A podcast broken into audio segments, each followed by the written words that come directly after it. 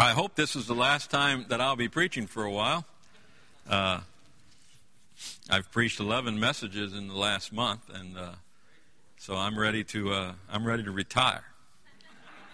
And uh, hopefully, Pastor will come home this time and hang out for a while, and everything will be back to normal. So praise the Lord. I, I'm praying that he gets home safely, and I hope you do the same. All right, let's take our Bibles tonight. We're going to preach tonight the second part of a message that I started last Wednesday evening on the character of the saints. So if you'll take your Bibles with me and turn to 1 Peter chapter 2 and stand please. 1 Peter chapter 2, we'll read verses 7 through 12. From 1 Peter chapter 2. Unto you therefore which believe he is precious, but unto them which be disobedient, the stone which the builders disallowed, the same is made the head of the corner, and a stone of stumbling, and a rock of offense, even to them which stumble at the word, being disobedient, whereunto also they were appointed. But ye are a chosen generation, a royal priesthood, and holy nation, a peculiar people, that ye should show forth the praises of him who hath called you out of darkness into his marvelous light, which in time past were not a people, but are now the people of God, which had not obtained mercy, but now have obtained mercy. Dearly beloved, I beseech you, as strangers and pilgrims, abstain from fleshly lusts, which war against the soul, having your conversation honest among the Gentiles, that, whereas they speak against you as evildoers, they may, by your good works, which they shall behold, glorify God in the day of visitation. Let's pray. Our Father, we are humbled tonight as we stand in your presence and realize that you love us, that you care about us, that you concern yourself over us. And Lord, I'm reminded of the words of King David when he said, What art man that thou art mindful of him, and the Son of Man that thou visitest him? And Lord, we don't understand tonight why you love us. We don't understand why you chose us, why you called us. But Lord, we just praise you that you did. And we ask tonight that, Holy Spirit, you would instruct us and teach us and show us from thy word how we ought to conduct ourselves as God's children. Thank you for this time now. We ask you to bless the preaching of your word, for it's in Jesus' name we pray. Amen. You may be seated. Last week we began a study on the character of the saints. And we define character as the inherent complex of attributes that determines a person's moral and ethical actions and reactions. In our study last week, we saw that, that the widely accepted Christianity of today is a denominational smorgasbord and has become corrupted by the heretical doctrines of false faiths. We said that we must learn of and return to the tenets of true Christianity. Last week, I shared three characteristics of a true believer. I'd like to just go over those real quickly to bring us, uh, catch us up in our minds. Number one, I said true believers are called and chosen. True believers are of the election of grace. They hear the voice of Christ and they respond to that and only that voice. But then, secondly, last week we said that true believers are contrite. And to be contrite means to be sorrowful for sin. So often today we see people that have no sorrow over their sin. And we looked at the, the fact that uh, in, in, in, the Old Testament days, men could no longer blush for their evil, uh, for they had become cold and, and callous toward, toward God. And then, thirdly, last week, we, we looked at the fact that true believers are humble, that they're not haughty in spirit, but that uh, they're not proud, they're not arrogant, but they are humble in the sight of God. They realize who and what they are, and it is by God's grace that they are what they are today.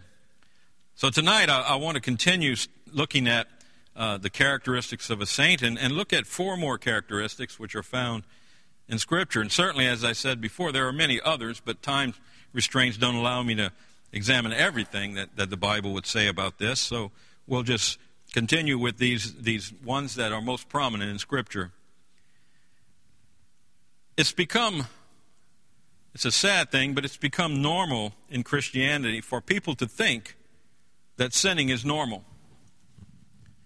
Uh, people use that excuse all the time. Well, I'm only human.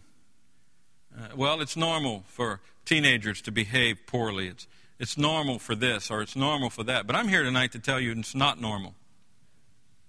It's not natural. We are children of God. We are new creatures. We have been given the nature of Christ and we have the mind of Christ.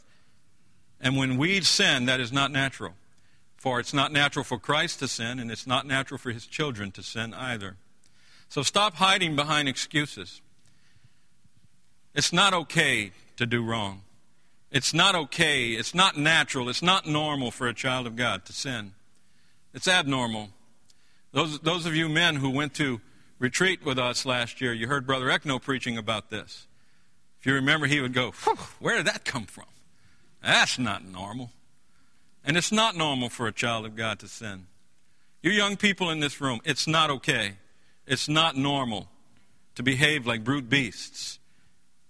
And it's important that we quit hiding behind that, that curtain and, and stop and realize that as God's children who bear the nature of Christ, the normal thing for us is to live in righteousness, to walk in holiness. So that's important for us to remember as we go on into this study. Now, tonight I want to look at number four on our list, and that is true believers are faithful.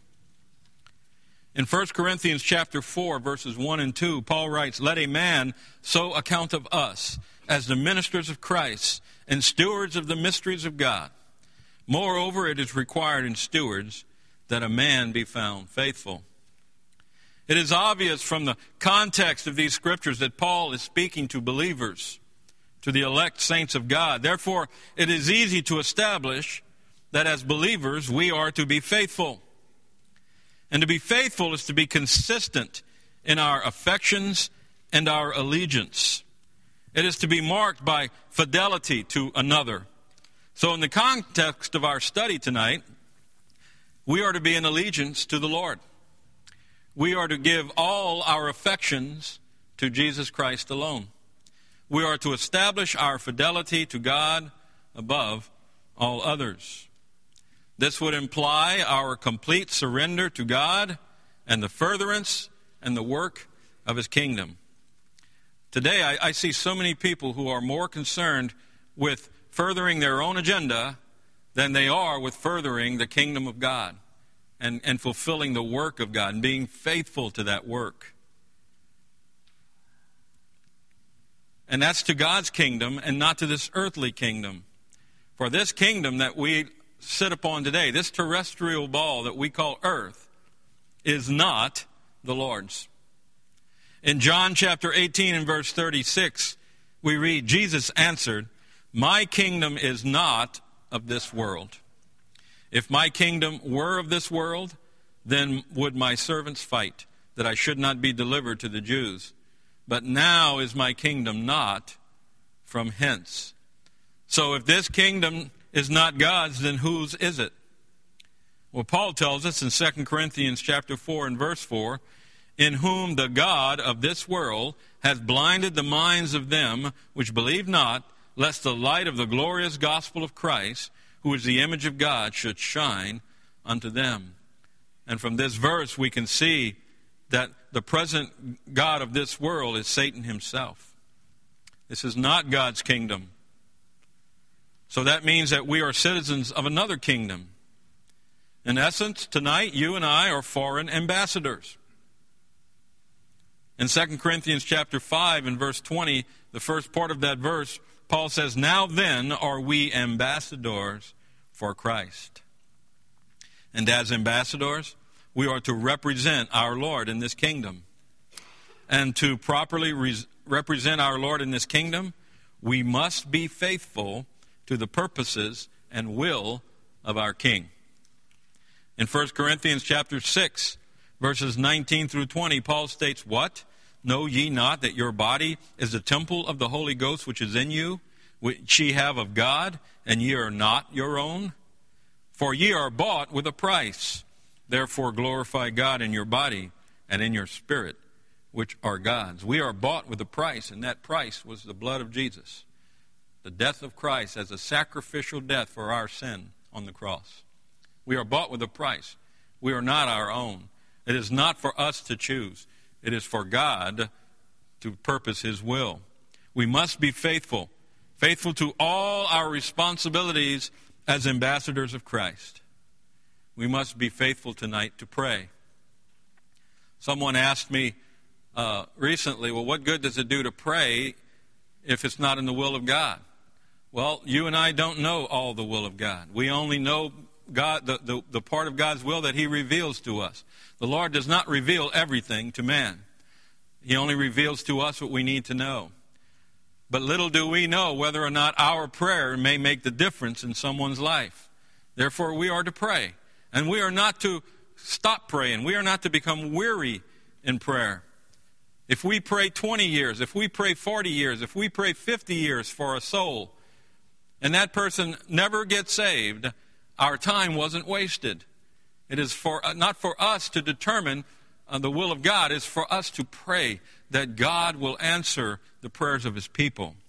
So we must be faithful to pray.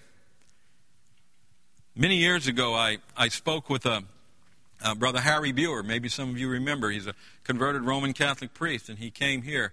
And he was sharing with me that no matter where he, he would go in the foreign countries, all the people would come to him, and ask, Brother Buer, can you pre- please teach the American Christians how to pray? We have a testimony as Americans of being people who do not pray, and that's sad. So we're to be faithful to pray. Then we're to be faithful to meditate and, and study the Scriptures. The Word of God is a precious thing.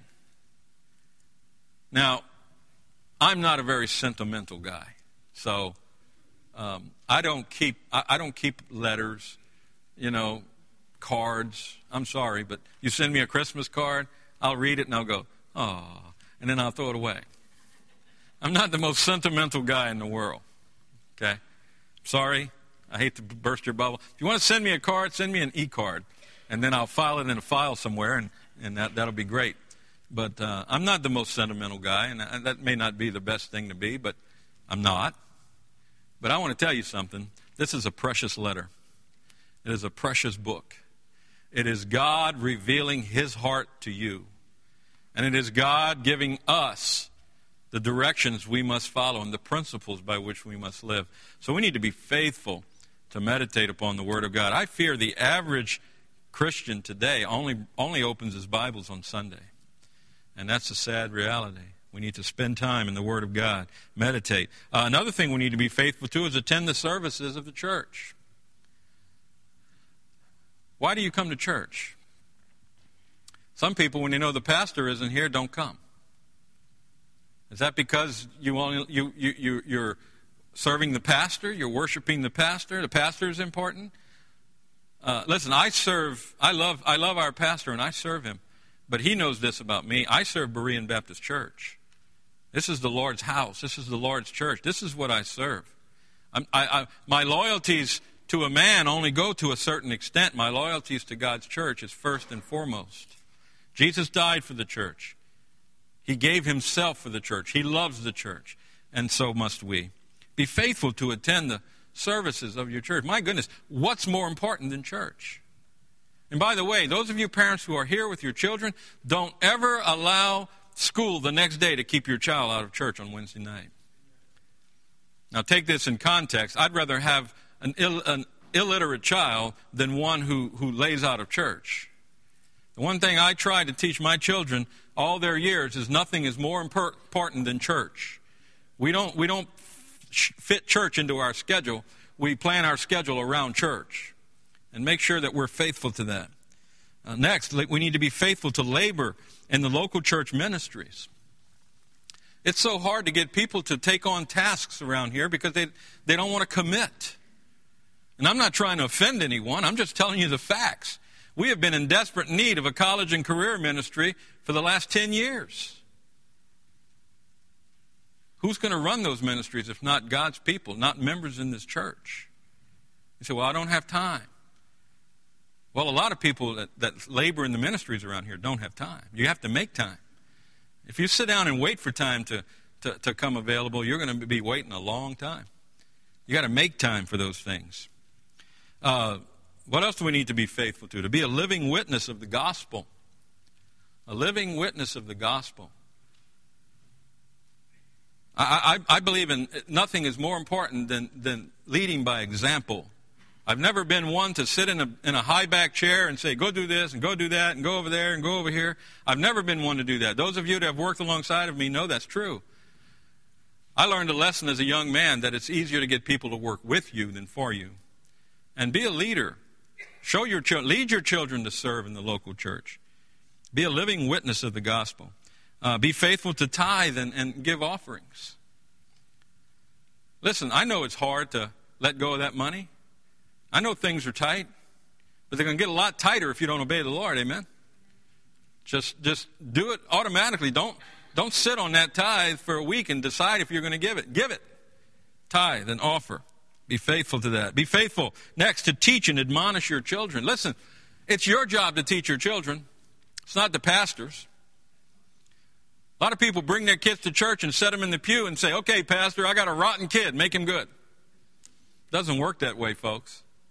By the way, do you know, do you know who the pastor is actually supposed to be teaching? The husband.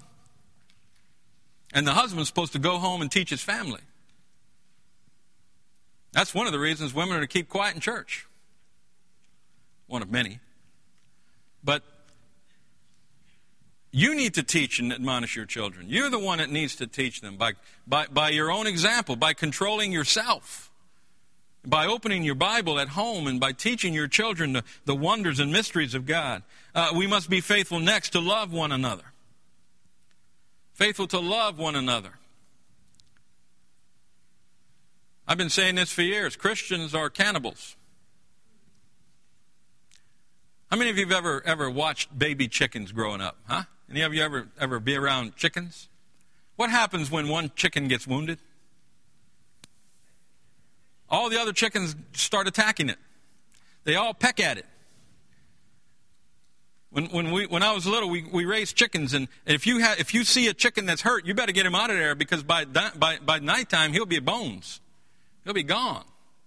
They devour each other. That's the way Christians are. We get mad at somebody, we get angry at somebody, we don't like somebody, we're like a bunch of chickens, just peck, peck, peck, peck, peck, peck, peck. Pretty soon, other ones come along and say, hey, let me have some of that. Peck, peck, peck, peck, peck, peck, peck, peck. And we consume one another. We must be faithful to love one another. I preached this just recently. You don't have to like someone to love them. So, but we do need to love each other. We do need to respect one another. We do need to, to, to com- have concern for one another and love one another. And then we must be faithful to love all men. Not just our brethren, all men. Our enemies, those that hate us, those in foreign countries. We're to love all men. And there's so much more that we need to be faithful to. This characteristic of faithfulness is rapidly deteriorating in our Christian faith today. But let me say this let it not so be named among we at Berean Baptist Church. Let us be faithful people. But then, number five, true believers are spirit led. True believers are spirit led. In Romans chapter 8, verses 12 through 14, Paul states, Therefore, brethren, we are debtors, not to the flesh, to live after the flesh. For if ye live after the flesh, ye shall die. But if ye through the Spirit do mortify the deeds of the body, ye shall live. For as many as are led by the Spirit of God, they are the sons of God. I want you to look closely at verse 14, where it states, For as many as are led by the Spirit of God, they are the sons of God. Now, this phrase, led by the Spirit of God, denotes being under the control of the Holy Spirit. It does not merely imply that you follow the Spirit. In fact, it means that you are being led by Him. It has the connotation of one man leading a blind man. When you lead a blind man, what do you do? You take him by the hand and you, you bring him along. You don't go to a blind man and say, Hey, I'm over here. Come on. Come on. Oh, watch that big hole. Oh. That's not how, that's not how it's done. A helpless blind man is led by another. He, he, he's taken by the hand and he's, he's gently and carefully brought from one point to another. And this is what this verse is implying when it says being led by the Spirit of God. It has the connotation, if you will, of a parent taking their child by the hand and teaching them how to walk, teaching them right from wrong, teaching them uh, character as they grow. It, it's not just it's not just just uh, leading the way and have them follow you. It's literally bringing them along. And this is what Paul is implying in Romans that we are to be we are to be brought along by the Spirit. We are to be under His control, and we are to to uh, allow Him to guide us and lead us. It is a display of the powerful and efficacious grace of God. For the Holy Spirit always leads us away from sin. In John chapter 16 and verse 13, we read, Howbeit, when He, the Spirit of truth, is come, He will guide you into all truth. For He shall not speak of Himself, but whatsoever He shall hear, that shall He speak, and He will show you things to come. The Holy Spirit always leads us away from sin. If we find ourselves in the place of sin, we were not led there by the Holy Spirit. We were led there by our own flesh. But also, He leads us away from self reliance or self dependence. The spirit filled life is clearly evident that we are the children of God, for only a child of God can possess the Holy Spirit of God. Thus, Paul said, For as many as are led by the Spirit of God, they are the sons of God. This is also expressed by Paul in Romans chapter 6 when he addresses the concept of servitude. In Romans chapter 6, verses 11 through 13, we read, Likewise, reckon ye also yourselves to be dead indeed unto sin, but alive unto God through Jesus Christ our Lord. Let not sin, therefore, reign in your mortal body, that ye should obey it in the lust thereof. Neither yield ye your members as instruments of unrighteousness unto sin, but yield yourselves unto God as those that are alive from the dead, and your members as instruments of righteousness unto God. For sin shall not have dominion over you, for ye are not under the law, but under grace. Did you see that in verse 14? He states, Sin shall not have dominion over you. Now, this is different as in other times in scriptures when he said, let not sin. In this particular uh, passage of scripture, Paul says, for sin shall not have dominion over you. This is a proclamation. He is saying that sin cannot and it shall not rule over you. It's an absolute promise. Now, this is not to mean that we cannot sin. However, it does mean that sin does not have the power to dominate you as it did before you were saved. Before you were saved, you could not help but sin. You were powerless over the flesh. But now the, the, the, flesh and sin have been mortified. You remember a little while ago we, we read the scripture, it said, mortify the deeds of the flesh. The definition of the word mortify is to limit the authority of. What God has done at our salvation is limited the power of sin. It's like a, it's like a, a hornet that has his stinger removed. He can be real annoying, but he can't hurt you. And that's what sin in the flesh is to the believer. God has mortified the, the, the, flesh. He has, he has limited the power and authority of the flesh. If you sin, it's not because you had to, it's because you chose to. If you go away with nothing else tonight, go away with that.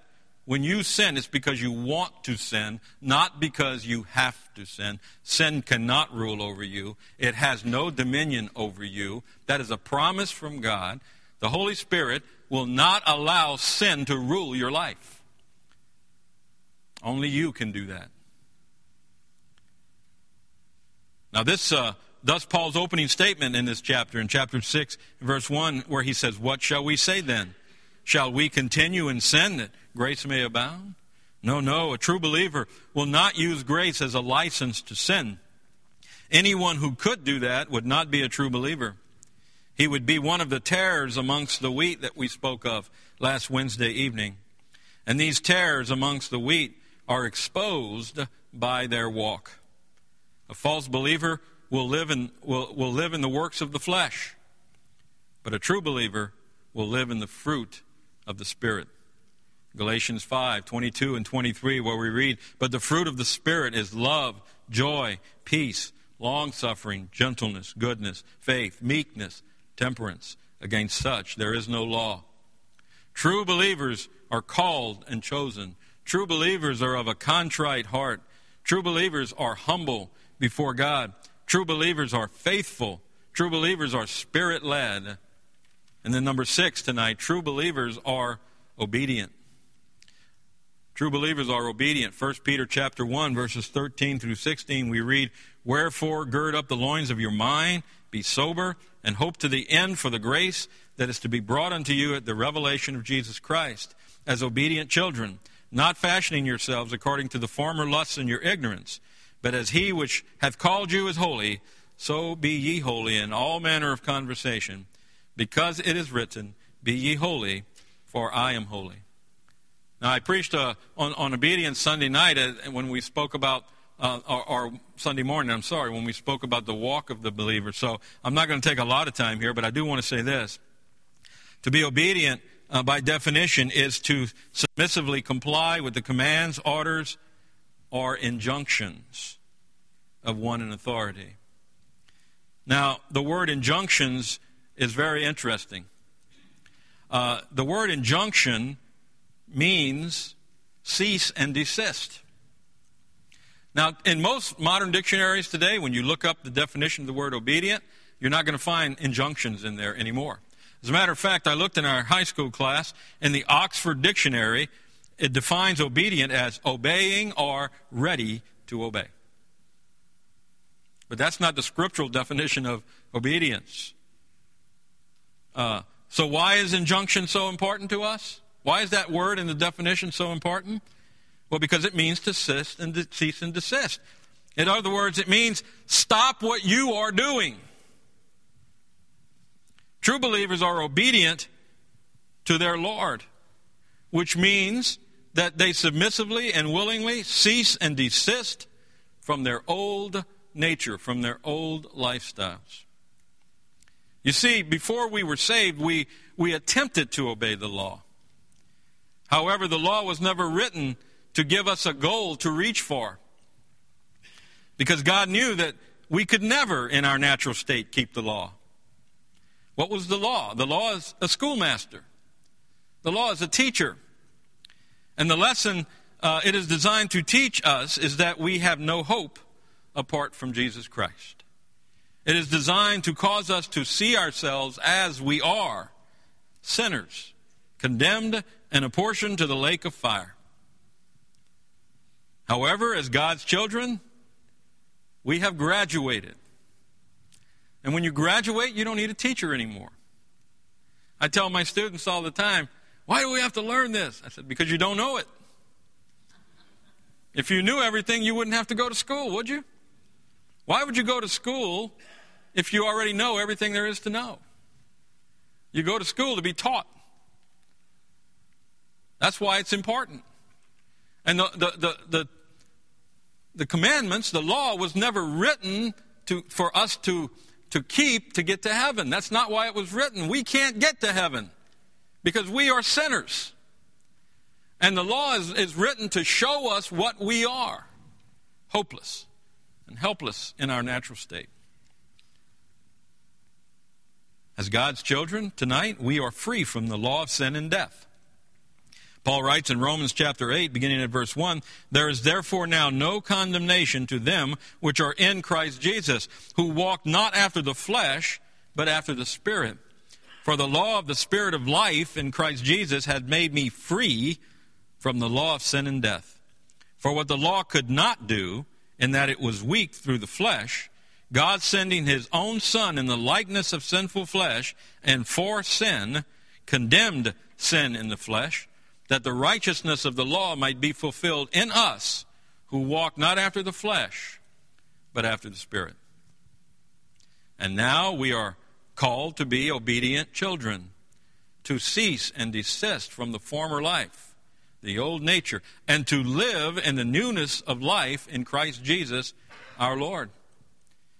Romans 6 4, therefore we are buried with him by baptism into death, that like as Christ was raised up from the dead by the glory of the Father, even so we also should walk in newness of life. In 2 Corinthians chapter 5 verse 17 Paul writes therefore if any man be in Christ he is a new creature. Old things are passed away. Behold all things are become new. Now, true believers are called and chosen. We know this by the election of grace. True believers are of a contrite heart. We are sorrowful. We are grieved at our sin.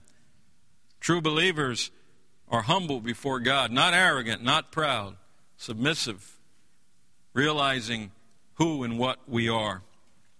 True believers are faithful, faithful to the Lord and, faithful to serve in the kingdom. True believers are spirit led mortifying the deeds of the flesh and, and living in the fullness of God's Spirit.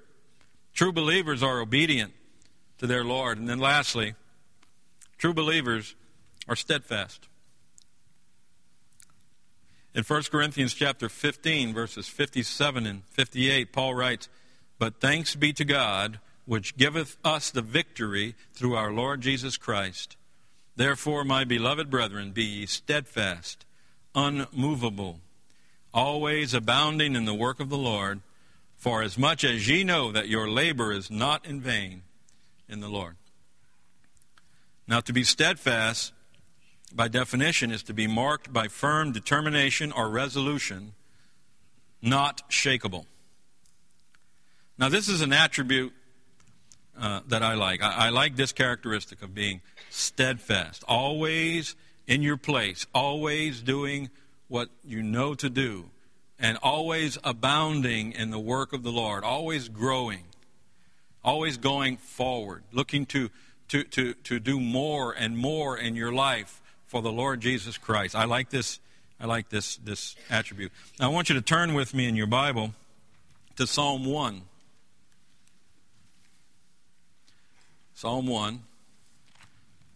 This is a passage of Scripture. Most have it committed to memory. But look with me at Psalm 1. We read here Blessed is the man that walketh not in the counsel of the ungodly, nor standeth in the way of sinners, nor sitteth in the seat of the scornful.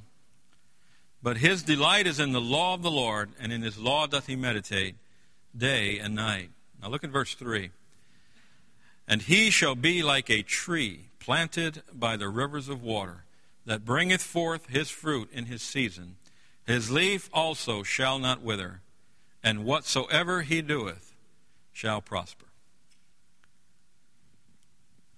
Corey, go ahead and bring up those slides. I have here some slides of a tree and the root system of those trees. Now, some roots on it will grow as deep as the tree is tall. So if a tree is 30 feet tall, the roots go 30 feet deep. Others will spread down and outward to a greater circumference than the canopy of the tree itself. The roots of a tree serve to make the tree unmovable, at least not without great effort. When I was a boy, my dad chopped down a tree, it was about 30 feet tall and uh, he chopped that tree down. I'll never forget that was a that was an entire weekend project, and it was no easy task getting rid of that tree, and then getting rid of the stump was even harder. Altogether, it took my dad several weeks to dig down and, and, and chop up those root systems on that tree until he, he was able to, to, to kill that tree. The roots provide much of the water and the nutrients needed to help the tree to, to grow and to continue to grow. Jesus talked about this, this, this shallow rootedness in people. He talked about it in Matthew chapter 13 and verse 20, where he read, where he stated, But he that received the seed into stony places, the same is he that heareth the word, and anon with joy receiveth it. Yet he hath no root in himself, but dureth for a while. For when tribulation or persecution ariseth because of the word, by and by he is offended.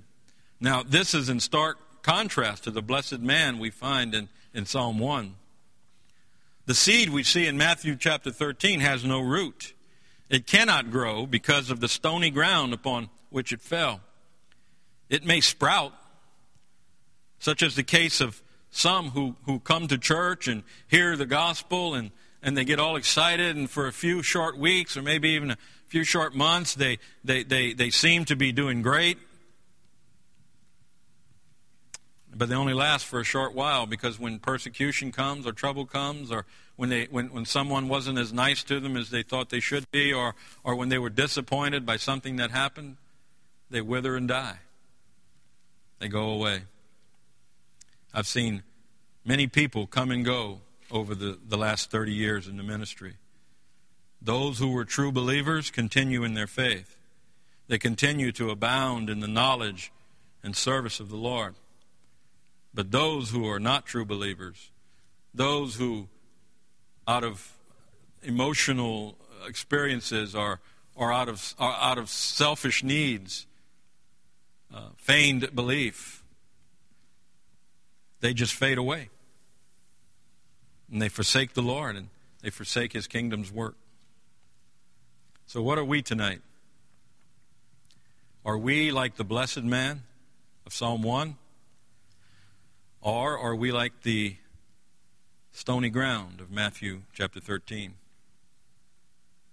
Now, there is, there is much more that, that needs to be considered when, when we examine the character of the saints.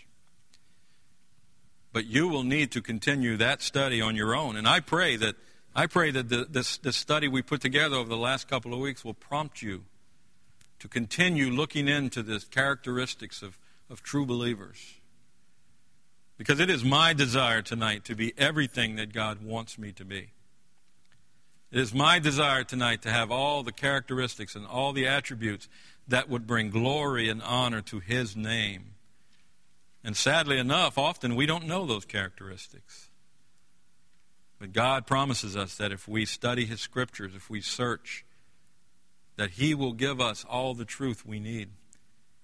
If you lack wisdom, seek the Lord, and He who giveth to all men liberally and upbraideth not, He will give you all the wisdom you desire. But we must seek, we must ask. We must live our lives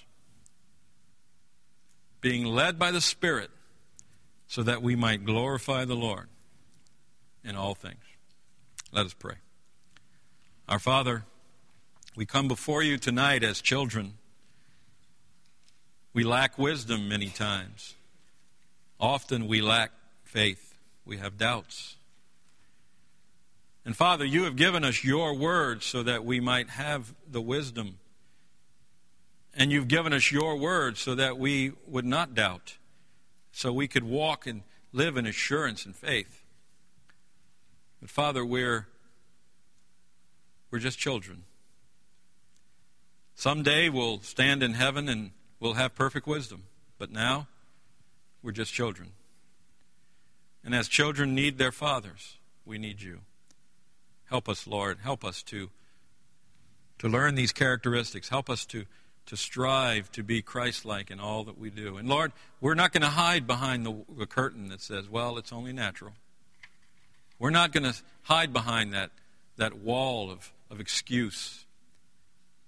We're going to say tonight that we don't have to sin because you have given us the power over sin. Sin does not have dominion over us, it cannot rule us. We are led by and ruled by your Holy Spirit. So strengthen us now as we go our separate ways. I pray you'd give us a witness in our hearts. And Lord, that we would proclaim the gospel to all men that we meet. And Father, one day we'll be gathered together with you in heaven and we'll rejoice. And forevermore we will live in your presence. But for now, give us the strength we need to serve you, to glorify you in all things. And we'll thank you and we'll praise you for this. For it's in Jesus' name we pray. Amen.